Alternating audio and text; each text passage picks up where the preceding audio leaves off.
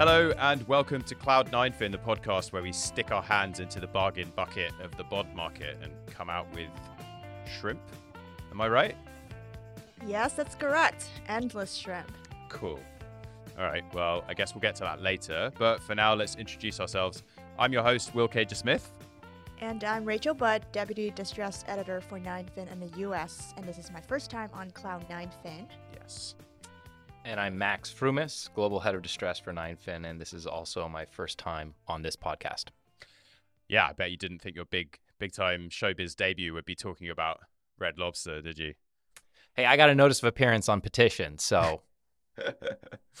Very true. All right. Speaking of which, um, allow me to briefly set the scene because some listeners might be aware of Red Lobster, but they might not yet know that 9fin covers distressed in the US now.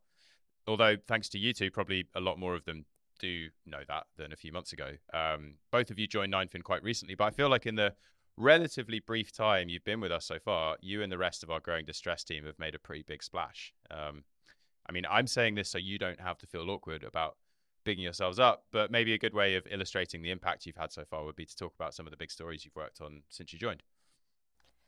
Well, um, I joined earlier last year, so I will go first. Um, I think one of the biggest stories this year is Dish, given the cast of characters involved. We got a very colorful co founder of the satellite company and over 10 billion of debt, which covers a swath of lenders and bondholders. And um, the co-founder is known for his scorched earth tactics and ability to ride through the ups and downs of the market. So this is definitely one of the more contentious situation after the company announced moves to move valuable assets out to another subsidiary and uh, we have covered a great deal about every single uh, move that the company has done and also what the creditors think. Um, That's a cool one for 9fin as well, because we've been covering Dish for quite a long time in the US. Um, our colleague William Hoffman has done some phenomenal work on it, and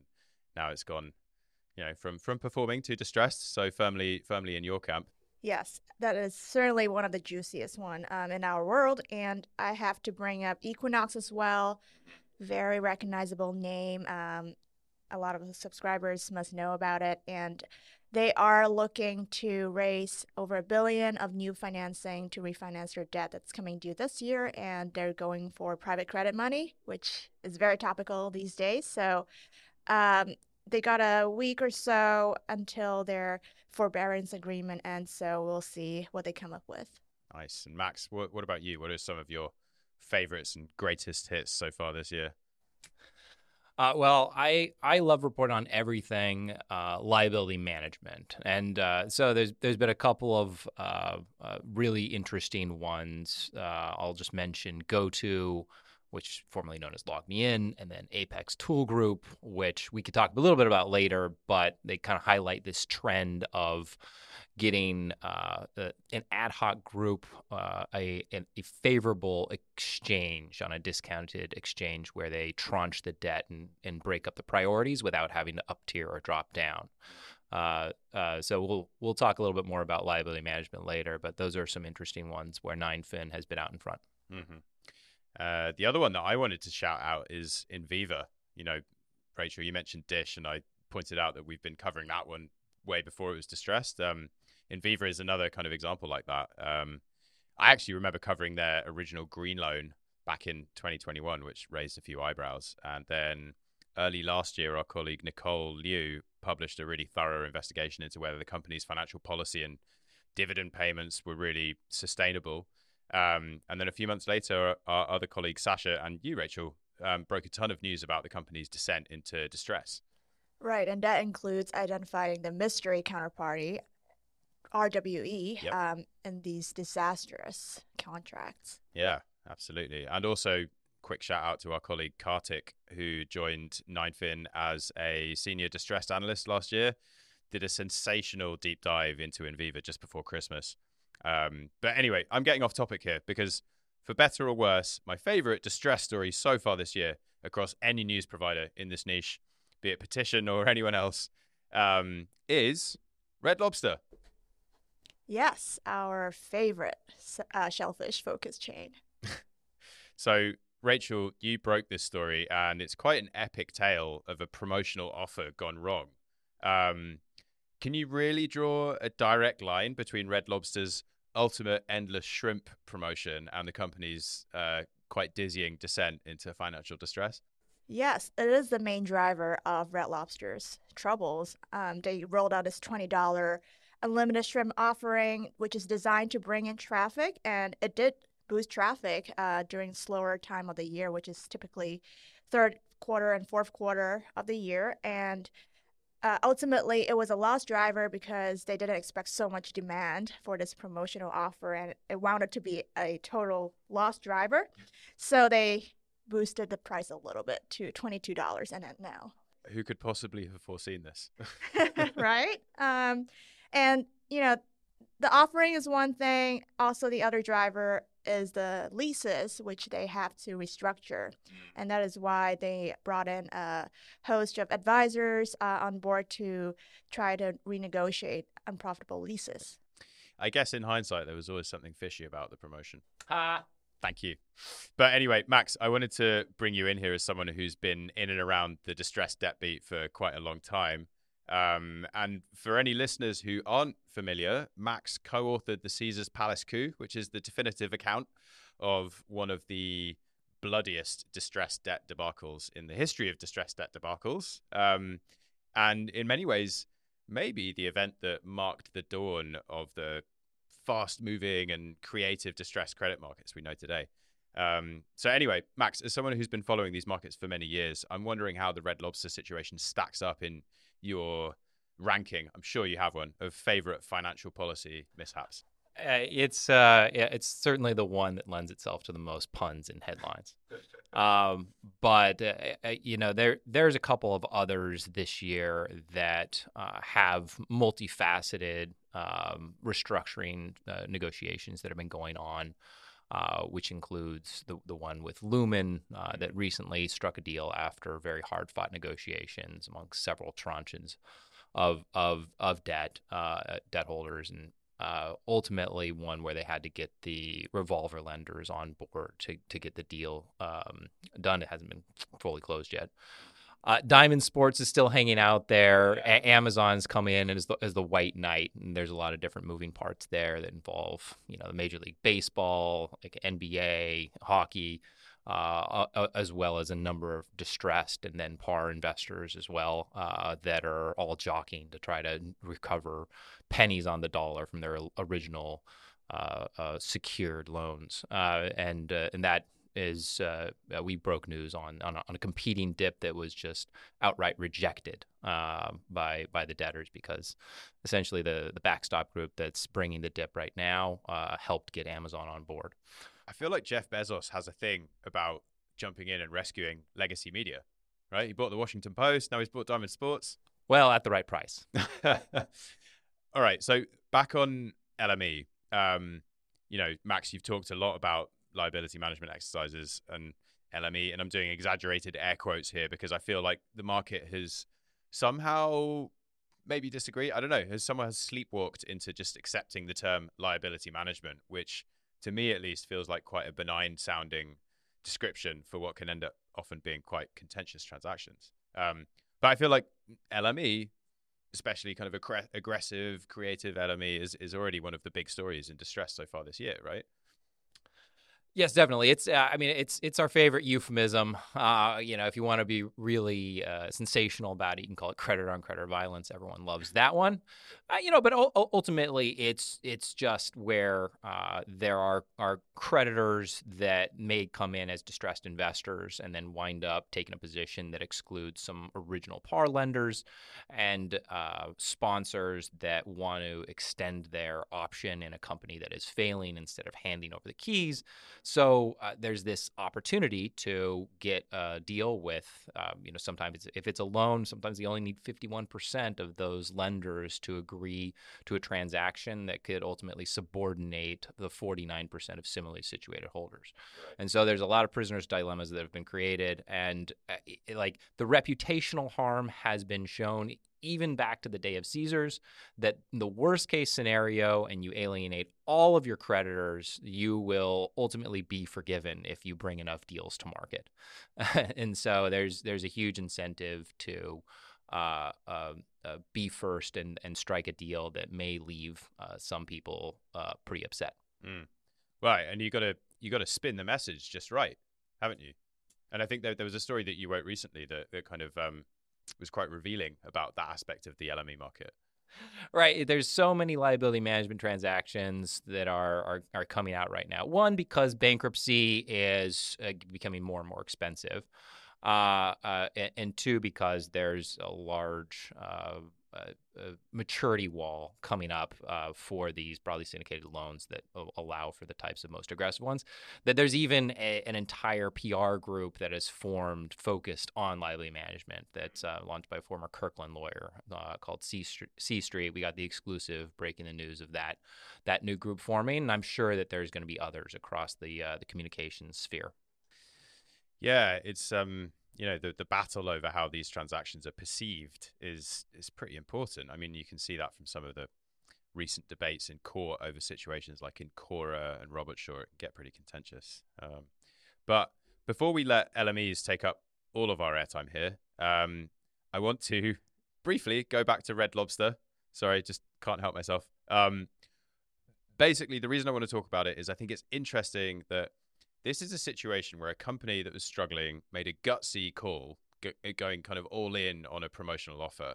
And ultimately, that promotional offer of eat as much shrimp as you like for what was it, $25? Something like that. Great deal. Um, anyway, ultimately, that, that promotional offer had unintended consequences. And speaking of unintended consequences, that makes me think of another really big story in distress over recent months, which is the healthcare sector and the No Surprises Act. And Rachel, you did a massive and very deeply reported story on this last year.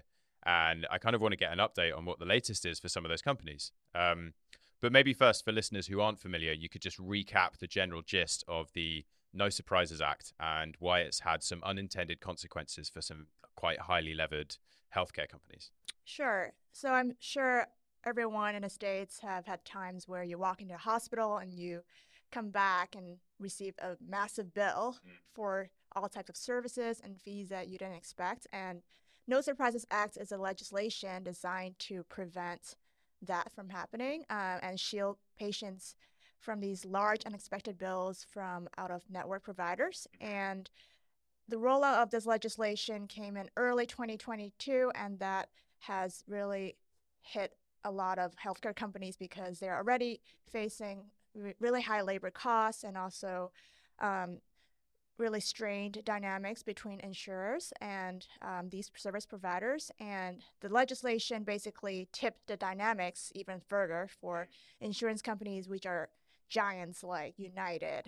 Right, because now they can just they can just question right. the charge up front and just kick it into appeal right? Right and they have the means and the time um, to go through a really long legal battle whereas these smaller um, healthcare companies are already over levered already grappling with a, a, high cost environment have to deal with um, these lengthy battles. So um, I did a, I did a deep dive on all these companies that are in trouble, and um, some are still playing out. Uh, Radiology Partners, for example, um, is trying to refinance their debt and trying to bring in preferred equity as part of the deal um, to make it happen. And uh, we'll see where that goes, but um, that's been going on for a while. And Global Medical Response is an ambulance um, um company, uh, helicopter ambulance company that has also been mildly affected by uh, this legislation, and they're facing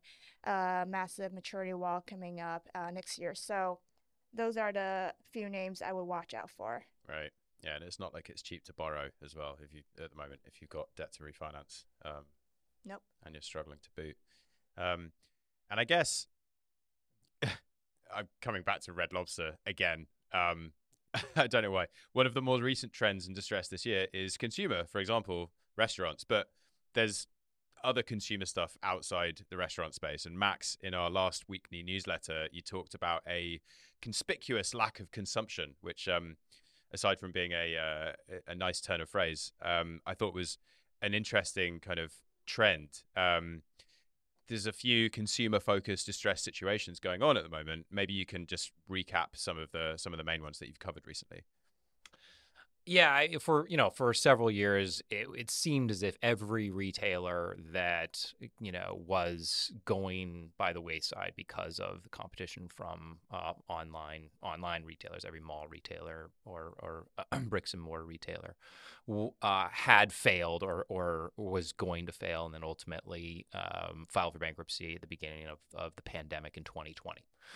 Uh, and it, it, it, like by last year, everything seemed like it was either restructured or on pretty steady footing. But it turns out there's this combination of factors, including um, uh, quick turnarounds in 2020 for companies that that came out with unsustainable capital structures, including Belk uh, are, are still facing the same problems that they faced beforehand, uh, or there was you know cheaper available capital that kept them out of restructuring at the time that is no longer available in, in the era of, of higher interest rates. Mm. So uh, these you know these like five retailers got their fourth quarter reports back, and uh, and it, they didn't have the holiday seasons that they were expected and are are now facing some type of reju- uh, restructuring negotiations or at least stress or distress, including Which, jo- Joann's, Michael's, so Joann's, Saks, Children's Place, etc.